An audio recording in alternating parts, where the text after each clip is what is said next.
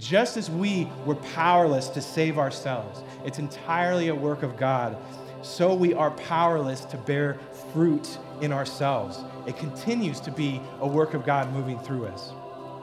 We can't try our hardest and strain our hardest to just push out some fruit on that vine. We can't do it. We have to be connected to Christ.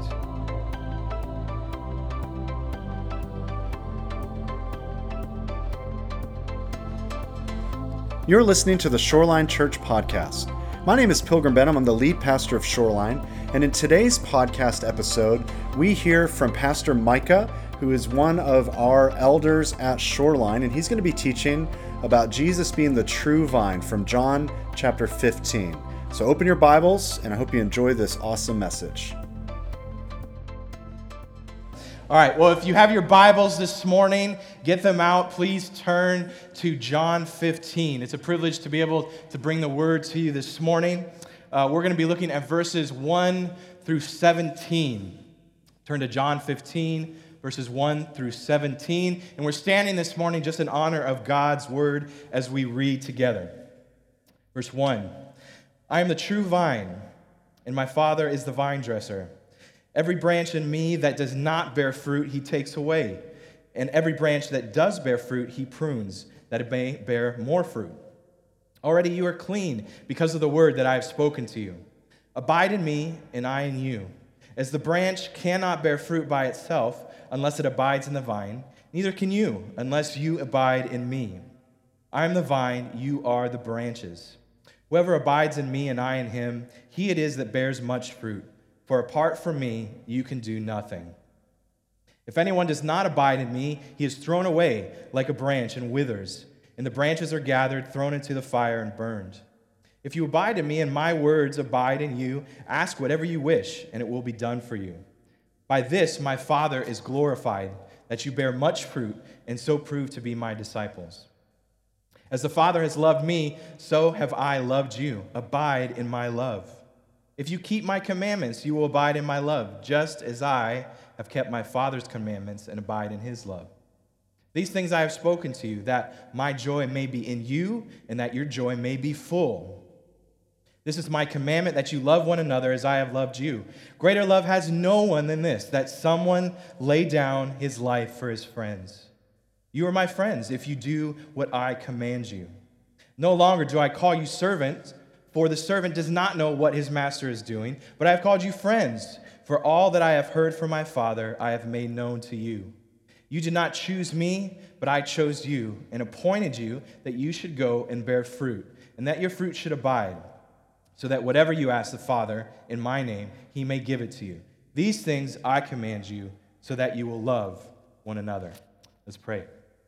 Lord Jesus, we thank you for your word, and we ask that your Holy Spirit would come and teach us as we look at these wonderful words that our Savior said so long ago. Lord, be our teacher this morning. Let your word go forth and change, convict, challenge, and encourage us this morning. In Jesus' name, amen. Go ahead and have a seat. Let's consider for a moment the relationships we have in our culture. We've got a variety of different relationships, right? We have acquaintances, um, people that we uh, know just a little bit, kind of on the peripheral. We have friends, people that we walk through life with, um, that share in our joys and in our burdens.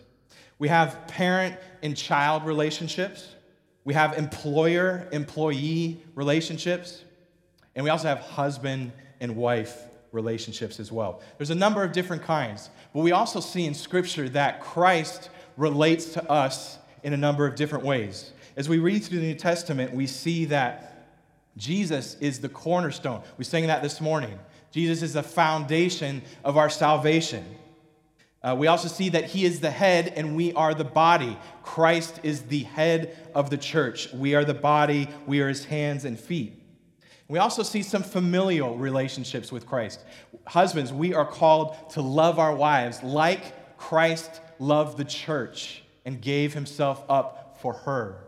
And we also see that sometimes the church is referred to as the bride of Christ. He is the bridegroom. So there's some familiar relationships as well. But as we come to this passage, we're going to see that he is the vine and we are the branches. And this morning we're continuing in our series called Last Words.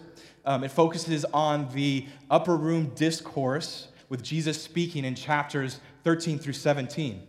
Although at this point we know and probably know that, the, that Jesus and the disciples were not in the upper room anymore, were they? Uh, we, we know this from the end of the last chapter where Jesus says, Rise, let us go from here. So, somewhere between the upper room and the Garden of Gethsemane, Jesus spoke these words.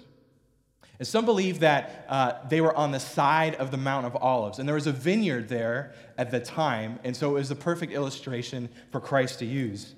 Um, others thought maybe that they may be going by the temple, uh, which was in accordance with, with the law at Passover time. And as they were walking by, they would have seen the magnificent gates of the temple. And these gates actually at the time were a tourist attraction because they were these amazing gates that were made in Greece, and they were actually brought up from Greece and put in the temple. They were made out of bronze, and there was a golden vine that was woven through the gates. And the vine at that time symbolized the nation of Israel in the Old Testament. So let's just look at that for a moment. Turn in your Bibles to Psalm 80. Psalm 80. We'll look at this. We'll look at a couple verses here. Psalm 80, and we're going to look at verses 17, or not 17, 7 through the end of the chapter, 7 through 19. Psalm 80, starting in verse 7. Psalmist says, Restore us, O God of hosts. Let your face shine that we may be saved. You brought a vine out of Egypt. You drove out the nations and planted it. You cleared the ground for it. It took deep root and filled the land. The mountains were covered with its shade, the mighty cedars with its branches. It sent out its branches to the sea and its shoots to the river. Why then have you broken down its walls, so that all who pass along the way pluck its fruit? The boar from the forest ravages it. All that move in the field feed on it. Turn again, O God of hosts. Look down from heaven and see. Have regard for this vine, the stock that your right hand planted, and for the son whom you made strong for yourself. They have burned it with fire, they have cut it down. May they perish at the rebuke of your face. But let your hand be on the man of your right hand, the Son of Man whom you have made strong for yourself. Then we shall turn back from you. Give us life, and we will call upon your name. Restore us, O Lord God of hosts. Let your face shine, that we may be saved. This is called a psalm of Asaph, and it was the background of it was that it was written during the time when the 10 northern tribes of Israel were being carried off into captivity. And the psalmist knows that the nation of Israel has continued in sin. And so the Lord is sending his judgment, but he's begging on God. He said, God, act, please restore your people. Restore your people. So we see clearly here that the nation of Israel is referred to as the vine. Another passage, which you don't have to turn to, we'll have it on screen, is in Isaiah chapter 5, of verses 1 and verse 7. Listen to this Let me sing for my beloved my song concerning his vineyard. For the vineyard of the Lord of hosts is the house of Israel, and the men of Judah are his pleasant planting. And he looked for justice, but behold, bloodshed, for righteousness, but behold, an outcry. So here we see Isaiah referring to the fact that Israel had, had fallen away from the Lord, gone far from the Lord. Unfortunately, God's vine, uh, it didn't produce good grapes, it produced wild grapes. And instead of following the Lord and producing godly fruit as a witness to the surrounding nations, it actually produced unrighteousness, and they joined in with the other pagan nations. So God disciplined the nation of Israel many times, but we know that the repentance, although it came, it was, it was temporary. It didn't last. And as we know, even, even when God sent his own son to the vineyard, what happened? They killed. They killed him. He was put to death. But as we come to John 15, turn back to John 15, um, Jesus continues to surprise his listeners, surprise the disciples by giving new meaning to uh, this great picture of the Lord and his people. And he's by saying this I am the true vine, and you are the branches. So, in this section, we're going to see a couple points. First, we're going to see that we are saved in Christ for life and growth. If you're taking notes this morning, that's in verses 1 through 3. Next, we're going to see that abiding in Christ will certainly bear fruit, uh, verses 6 through 11. And then finally, we're going to see a true friend, a true friend in verses 12 through 17. So let's look at verse 1 together. I am the true vine, and my Father is the vine dresser. So, this is the last of the great I am statements in the book of John. There's seven of them. This is the last one. The Greek word uh, for true in verse 1 is alethinos, which means genuine. It's the real deal, genuine. And so Jesus continues in this theme of giving new, more fully realized meanings to Old Testament theme. Previously, we've seen that he is the bread of life, the true bread of life. We've seen that he is the true light of the world. And then just recently, uh, in John 14, we saw that he is the only true way to the Father. And previously, Israel had looked at themselves as the vine, right? That's what we see in the Old Testament. But now he is telling them uh, that Israel is not the vine. Uh, their identity as Israelites is not the main thing. Jesus is now the vine, and this would have shocked them. This is something, as Israelites, that they're going to continue to struggle with as well, because we know that in the early church, in Acts, the Jerusalem Council, they came together to dispel the notion, because there were some Israelites that were saying, okay, yes, we're saved through Jesus, but you have to join Israel. You have to be circumcised. You have to follow all the laws. So there was a contingent of Israelites that were always wanting to hold on to their identity as Israelites over and above their new identity in Christ. And in the book of Galatians as well, it's a book that we're going to be studying, Lord willing, later on this year. Uh, but Paul calls them back to the gospel. He says, Why have you forsaken this gospel and gone back to the law? So it's something that in the early church that they're going to struggle with. But the important thing now is for the disciples and all future uh, believers to be identified with Jesus. Our identity is in Christ. And that was, that was a big challenge to them at the time. And this is important, I think, for us to be reminded of as well, because we easily separate uh, and break up into little tribes, don't we? And we say, well, I'm, I'm a Baptist, proud of it. Somebody else may say, no, I'm a Presbyterian, very proud of that. Um, so, some folks may say, I'm a Calvinist. Uh, other folks may say, I am definitely not a Calvinist.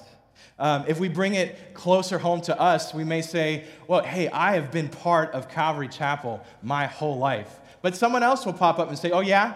Well, I was in Costa Mesa when Pastor Chuck was there. Um, and so, well, okay, you win, I guess, in that one. Um, but we easily, we easily break off and we identify ourselves into little groups.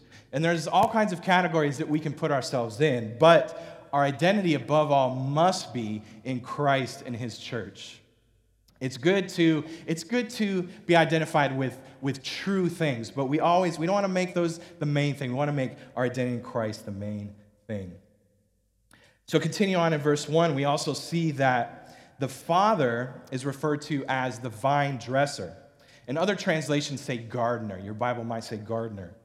This is also a really interesting shift because previously in the Old Testament and in the parables, the father has been described as owning the vineyard, not caring for it, not the vine dresser. He owned it. But now he is the keeper, the farmer, the one who takes care of the vine. And Isaiah actually prophesied about this as well. He prophesied that Jesus would grow up before the Lord as a tender shoot and as a root out of dry ground.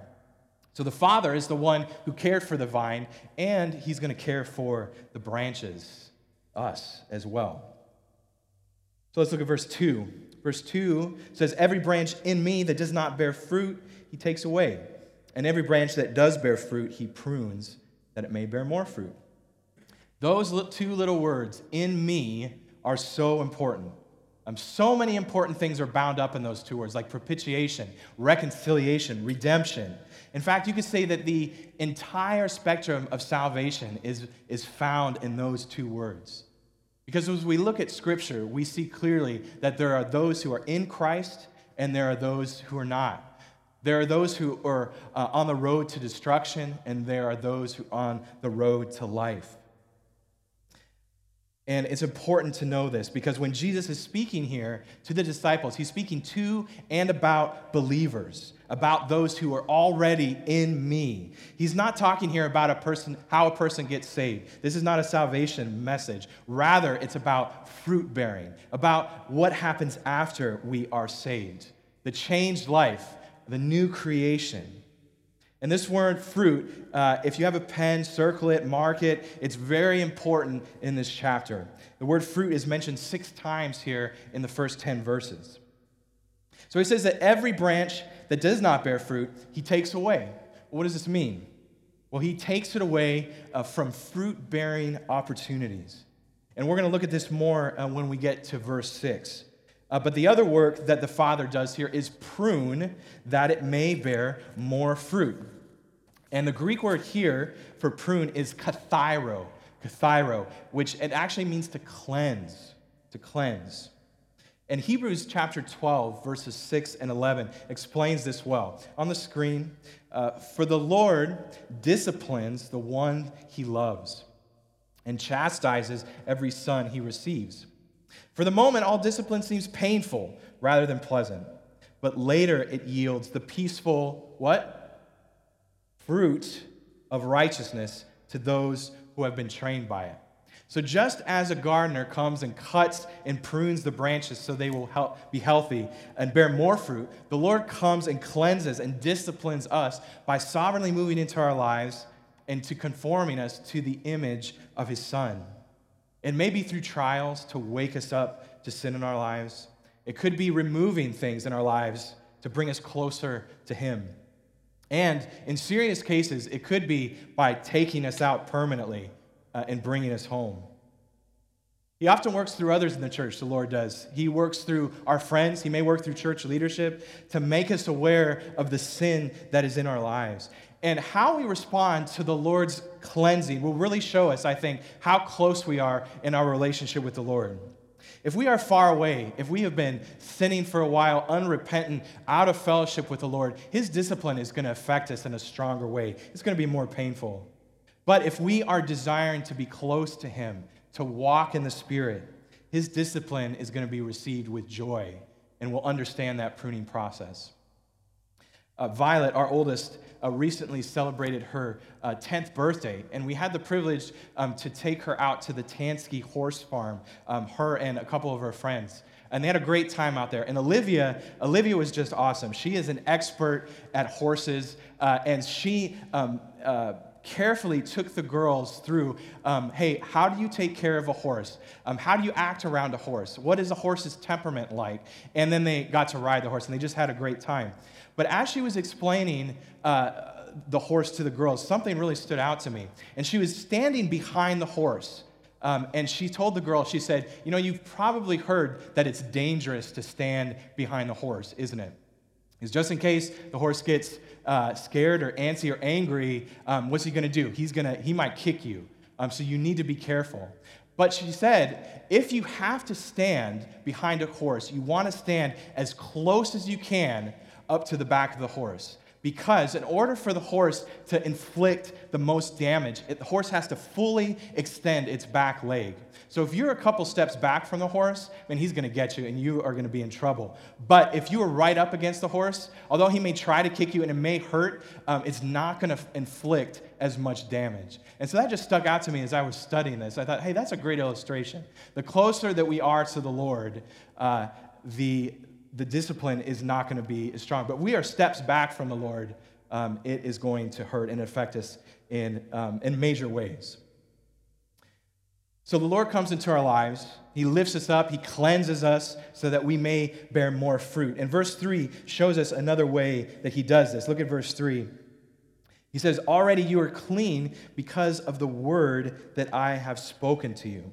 So He cleanses us through the Word of God. And James did such a great job in picking out songs this morning. I will build my life upon the Word, He is our firm foundation.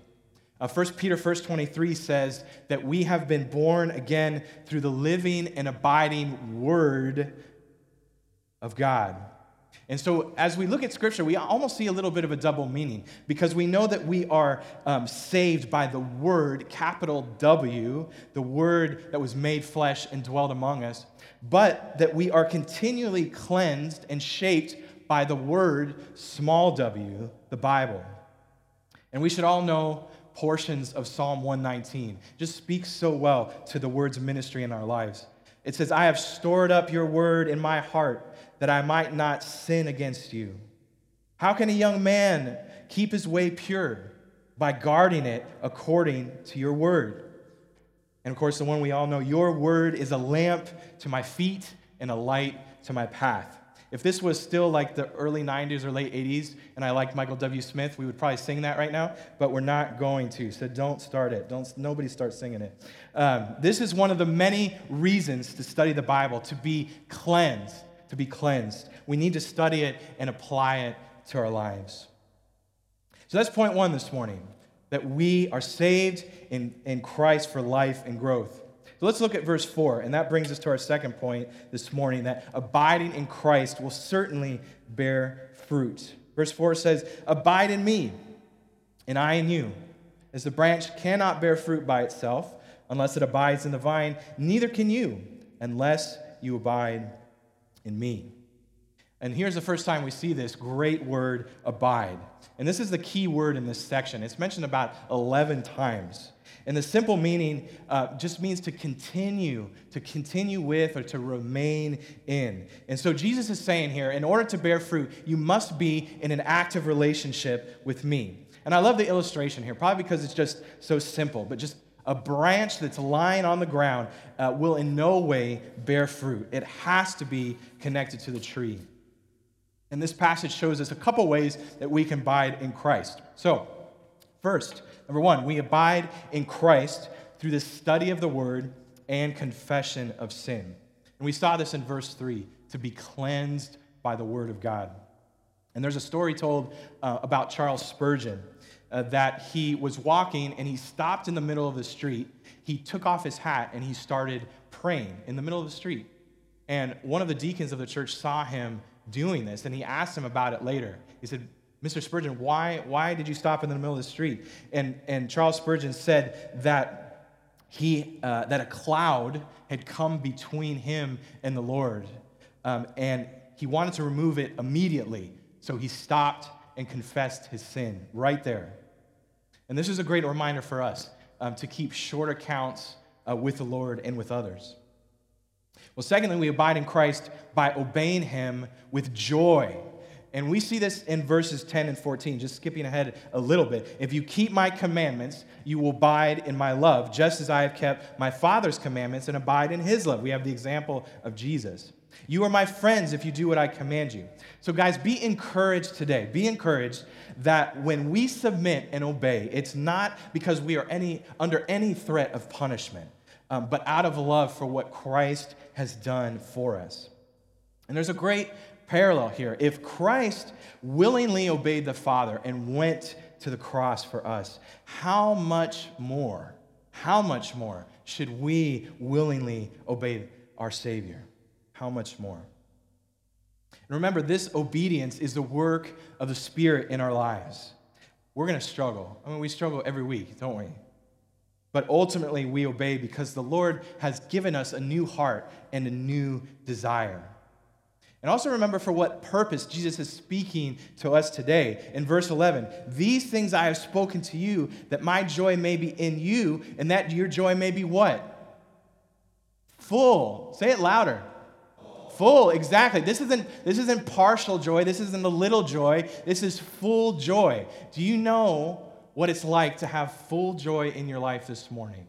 Because what Christ has done for you and because what he continues to do through you. I hope you have that joy. Let's grow in it together.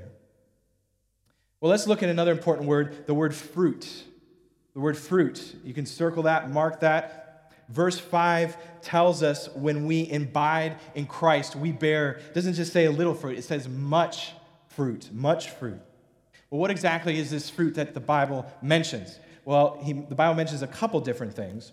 Um, first, Paul mentions in the beginning of Romans, he mentions a harvest of new believers. Um, so, part of bearing fruit could be seeing people come to faith as a result of our witness in our lives. Paul also mentions later on in Romans in chapter 6 that growing in our sanctification is part of fruit in our lives. So, becoming more like Christ is that proof there's fruit in our lives. And also, jumping to farther book, a couple, a couple books into the New Testament, farther, Hebrews chapter 13 says that praising the Lord with our mouths, with our lips, shows that there is fruit in our lives. And this is a great outward testimony. It really is. The believer that is quick to give praise to the Lord for his goodness among others. Uh, in the Psalms, we're called to give praise to the Lord, not just personally, not just through our own prayer lives, but it says in the congregation with others around us. And I know, I'm sure you feel the same way that there's that believer in your life that is so quick to praise the Lord and to give him praise. It's encouraging. It really is to be around those, those kinds of folks. So we should desire to do the same thing, to praise the Lord and be quick to do it. But probably the most recognizable fruit, of course, is the fruit of the Spirit in Galatians 5. If you know them, let's say them together. You know them? Love, joy, peace, patience, kindness, goodness, faithfulness, gentleness, and self control. Did you get them all? You all right? Yeah? How are those fruits playing out in your lives? Do you see them? Do you see them? I know we have to grow in them, but are they being displayed in your lives? That's the most common uh, fruit that we see in Scripture is the fruit of the Spirit. And I like how the great Bible teacher, he's passed away now, um, but J. Vernon McGee describes this. Uh, he says, Abiding in Christ will produce effectual prayer, perpetual fruit, and celestial joy. And we see the effectual prayer in verse 7 when Jesus says, Ask whatever you wish, and it will be done for you. Our prayers will be effective. We see the perpetual fruit all throughout this passage. Abiding in Christ will bear fruit and more fruit. And then we see the celestial joy in verse 11 that we just said, that your joy may be full. And I love that word celestial. It's not a word we use very often, is it? But it, it speaks of this otherworldly, heavenly joy. I think, if I'm not correct, if I'm not mistaken, that the celestial kingdom, is it in Pilgrim's Progress? I don't know. I think it's that, that's what it's called. But that's a great word. It describes our joy well celestial joy. All right, let's keep going. Let's look at verse 6 together. Look at verse 6. If anyone does not abide in me, he is thrown away like a branch and withers. And the branches are gathered, thrown into the fire, and burned. Oh. Oh. You may be thinking, wait a minute, this kind of sounds like I might lose my salvation. Well, stop, stop wringing your hands. This could not be farther from the truth, my friends. Remember, this passage is not talking about salvation, it's talking about fruit bearing. And also remember what we studied a couple weeks ago uh, in John 6 and in John 10. Remember that assurance that we have when Jesus says, Whoever comes to me, I will not cast out. No one can snatch them out of my hand. What the Father has given me, nobody can take it. We know in Romans 8, right? Neither height nor depth, nor angels, no any created thing not anything at all can separate us from the love of Christ. If we are, like we saw in the beginning, if we are in Him, if you're in Christ this morning. And of course, we know Ephesians as well tells us that we are sealed by the Holy Spirit. We are kept until the day of redemption. And so Jesus does say here, though, I mean, we have to address this. Jesus does say here that he's going to take away unfruitful branches. He's going to throw them in a pile and burn them. What does this mean? Well, it means that he is going to take us away from fruit bearing opportunities. Uh, we all know people, uh, we've heard stories of, um, of people that have been set aside because of sin. They have been rendered ineffective. The Lord has taken away their ministries because they have continued in sin. They have not, they have not continued to abide in Christ. And physical death is also a possibility here as well.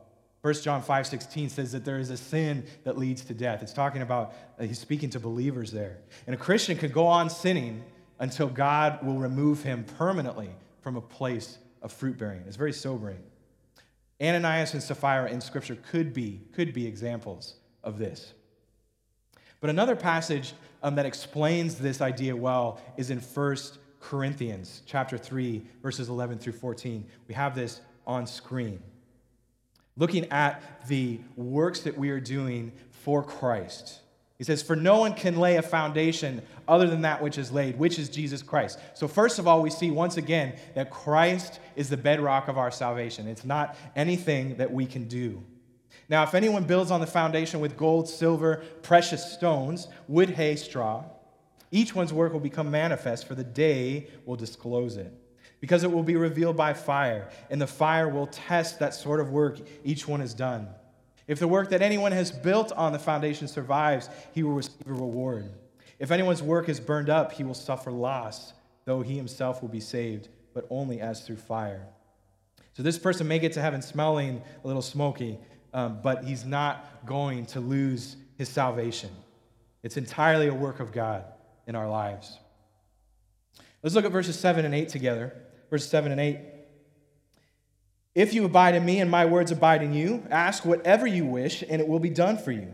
By this my Father is glorified, that you bear much fruit, and so prove to be my disciples. So, this is an incredible promise for us, isn't it? Remember what J. Vernon McGee said that he mentioned effective prayer. Well, this is true, but it comes with a condition. If you abide in me, and my words abide in you. Obedience and continual fellowship with the Father is a prerequisite for this. And Pastor Pilgrim explained a similar verse uh, really well uh, two Sundays ago. Uh, when we are walking with the Lord and when we are in communion with Him, we are going to be asking for and praying for things in line, in accordance with His will.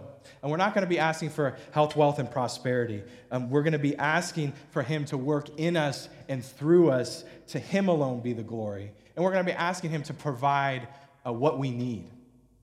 And our, our pastor, our former pastor up in Pennsylvania, he, I love what he used to pray often. He would say, Thank you, Lord, for always providing our needs and giving us most of our wants. Isn't that true? When we reflect on the goodness of the Lord and so much that he has given us, we are truly blessed. We need to give him the praise for it, not get caught up in materialism of this world and be seeking after these things, but to be seeking after the face of Christ for his glory. That's the Lord's goodness and providence in our lives. It really is. When we look and we consider, man, that is so true. The Lord has always provided for what I need, and yet he gives me so many good things. Well, we've already mentioned verses 9 through 11 a little bit. Um, these just continue to show us the love our Savior has for us and how that has come from his love and obedience to the Father. We have that great example. We know that one of the fruit of the spirits is joy, we just said, and a fruit bearing Christian is going to understand this and display this. When we think about joy, we often go to the book of James, don't we? And we, we quote, we say, man, consider it all joy when we go through various trials. But I believe that a Christian is going to display joy not, not just in the hard times, but in the good times as well. And you can take this you can take this or leave it, okay? But I believe that a Christian knows how to have fun. A Christian knows how to enjoy life because he understands eternity, he understands the goodness of the Lord. And I'm going to just give you a warning this morning. And again, you can take this or leave this. This is not gospel, but beware of Christians who have no sense of humor. I think something's off. I do. I think it's a little off a little off, but you can, you can wrestle with that in your own heart. Um, but we should have, we should be displaying joy in all areas of our lives. So, we see here in point number two that a Christian is going to certainly bear fruit. Because we are in Christ, because we have been made new creations, given a new nature, we will definitely bear fruit. We're going to struggle along the way. But a true Christian, if we look at a true Christian, is one that is bearing fruit. So, finally, this morning, we come to our last point the definition of a true friend. A je- definition of a true friend. And as we started, we briefly looked at the relationships that we have in this, wor- this world. And one of the most foundational relationships we have is friendship, isn't it? Be thankful for your friends in your life. One person said there's nothing better than a friend unless it is a friend with chocolate. That's a good friend. It's a good friend. Um, Helen Keller said that I would rather walk with a friend in the dark than alone in the light. Isn't that true? When you have a friend that can walk with you alongside of you, that's amazing. And it, there are so many good quotes out there on friendship, but the greatest one comes from our Lord in verse 13. Greater love has no one than this, that someone lay down his life for his friends. And guys, only the Holy Spirit can produce this kind of love in our lives. Only He can do it. The amazing thing is, is that Jesus took this further, didn't he? He didn't just go to the cross for his friends, but he went for his enemies as well. And he gives us the same uh, call and example in Matthew 5. He tells us not just to love our friends, right? But to love our enemies and pray for those who persecute you.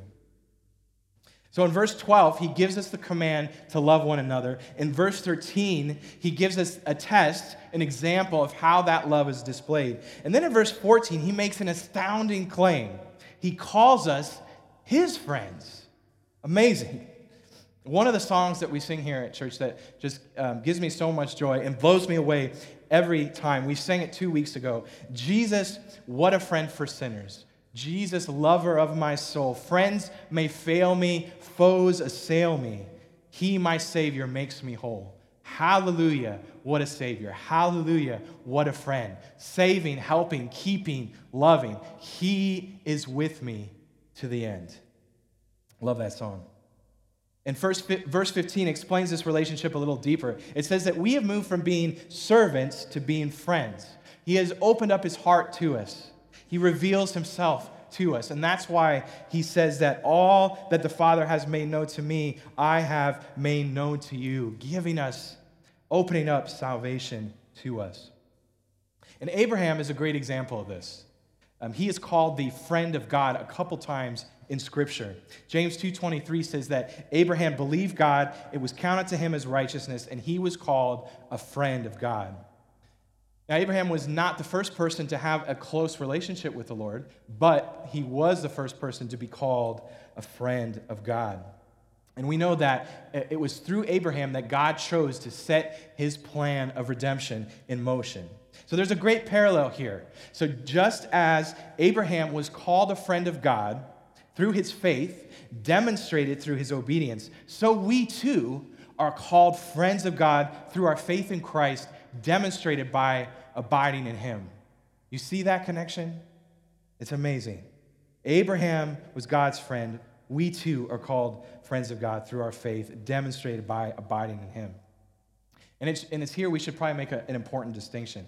Our culture, our Christian culture, actually, looks at our relationship with God often very casually. Um, there's corny songs like Jesus is a friend of mine.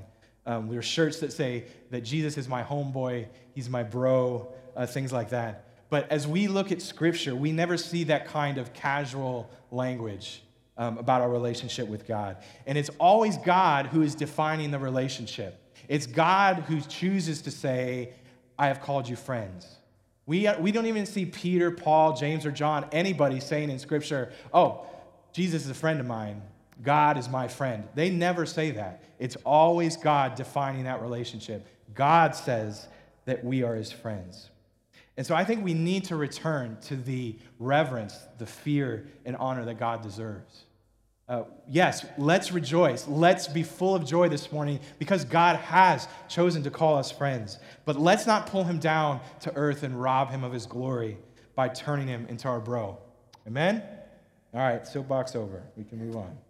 Uh, verse 16 says that just another, let's go back to that parallel of Abraham again. Just as God chose Abraham to be the father of many nations, so we have been chosen and appointed to go and bear fruit uh, the respected, well known British pastor, G. Campbell Morgan, he said this. He said, He chose me, therefore I am his responsibility. That's true this morning. Over and over in Scripture, we see God choosing people for his purposes. We've been saying that this morning. You predestined to adopt us as your own. Well, it continues with us as we have been chosen to go and bear fruit. And this fact should bring us joy. It should bring us joy. I know there's, there's many folks out there that like to um, deride and challenge the doctrine of election, but this is, this is truth, and it should bring us joy when we understand that just as we were powerless to save ourselves, it's entirely a work of God, so we are powerless to bear fruit in ourselves. It continues to be a work of God moving through us. We can't try our hardest and strain our hardest to just push out some fruit on that vine. We can't do it. We have to be connected to Christ. Only He can do it. And that's why Jesus said back in verse 5 in this passage apart from me, you can do what? Nothing. Apart from me, you can do nothing. And John, or Jesus underlines this section by once again uh, in the last verse, in verse 17, by encouraging us to love one another. He's saying, in light of these great truths, of my relationship with you, the outworking of this boils down to love. It does. And as we move into some practical applications, I'm going to ask James and the worship team to come up at this point. There's a lot of practical applications running through this whole section. And when I'm studying a passage and I'm, and I'm considering, I'm thinking, hey, how does this play out in my own life? I look for the action verbs in the text. What action verbs are there? Well, there's five here. We see that we are called to abide in Christ. We are to ask whatever we wish. We are to keep the commandments. We are to love one another. And we are to bear fruit. Five action verbs. However, I think that as we look at verse 8, verse 8 really sums it up well for us. Um, so let's look at verse 8 again. Um, first, Jesus says here in verse 8, By this my Father is glorified. And this is key. This is really key, guys, because uh, our whole purpose in life is summed up in this that we are to glorify God and enjoy Him forever. That's the purpose of our life. If you're here wondering, man, I'm not sure what I'm supposed to do with my life, there it is for you. Glorify God, enjoy Him forever. Everything else will get worked out. Jesus' ministry on earth was to glorify his Father, all the while abiding in the Father's love, as we saw in verse 10. So we follow Jesus' example this morning by glorifying the Father through our obedience and by enjoying him, by abiding in his love and the joy that it brings. The rest of verse 8 says that uh, we glorify God by bearing much fruit, and in doing so, we prove to be his disciples. Now, this doesn't mean Folks, this doesn't mean that somehow we have to prove to God that we are His. Other translations actually say showing, showing that we are His disciples. This is taken care of. The moment that we repent and believe, we become His. But this has to do with the witness to the outside world and to our own hearts for our own assurance as well. It will be made clear to others that we are God's children. They will see the fruit in our lives. They will see, hear his praise on our lips, see our actions. And it's going to be confirmed in our own hearts as well that we are saved. Um, when, we, when we can see that fruit being borne in our lives, when we can see our desires changing and forming, centered around God's word, that should give us joy and confirm that in our lives this morning. Even though we struggle, even though we struggle, we sin. What's your desire? What's our desire? To bear fruit, to be identified with Christ, we can, we can have joy in that. So to sum it up, let's as a church, here's our, I just have one, one application point this morning to sum it up. As a church, let's glorify the Lord by obeying his word and allowing the Holy Spirit to bear much fruit in our lives, particularly in how we love one another. I love what our friend Nerissa says to us be the fruit. Be the fruit. It's true. Pa- Pastor Pilgrim taught last week that we love, right? But not as the world defines love. Love is not just an ooey gooey romantic feeling. Love says that we uh, encourage each other towards whatever is good, whatever is lovely, whatever is noble, just, virtuous, praiseworthy. That is love. We love others by helping one another to obey and keep His word through instruction and loving correction. And we also love others by looking out for others' interests, right? Not just our own interests. When we are abiding in Christ, when we are enjoying Him, the natural outworking will demonstrate itself in true love to those around us. At our community group this week, uh, we studied the life of the great Scottish preacher Andrew Bonar. Lived for 82 years, had an amazing ministry there in Scotland. And he said this He said, Love is the motive for working, joy is the strength for working. And that's so true. It's only for our love for the Lord that gives us that motive for serving Him. But it's only when we have our strength coming from the joy of the Lord that gives us the strength for working.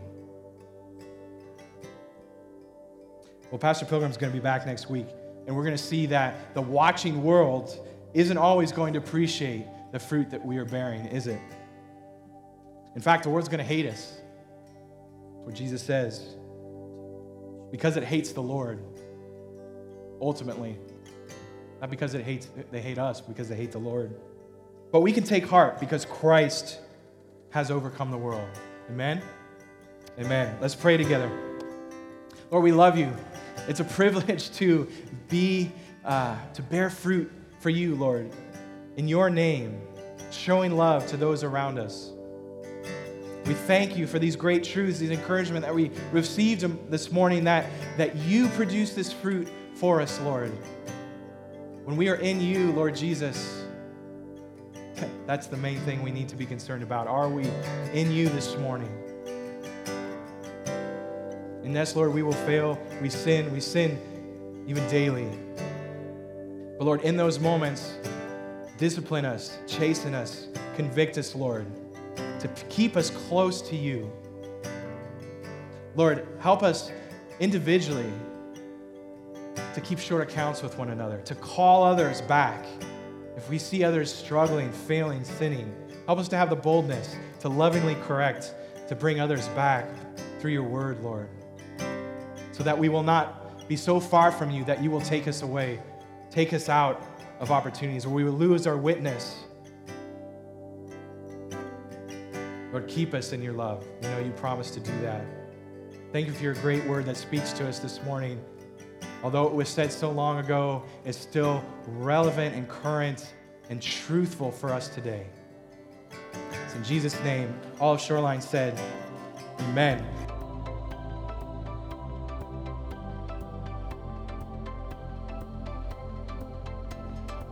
Thanks for listening to our podcast. Shoreline Church meets every Sunday at 10 a.m. at the Lakewood Ranch YMCA.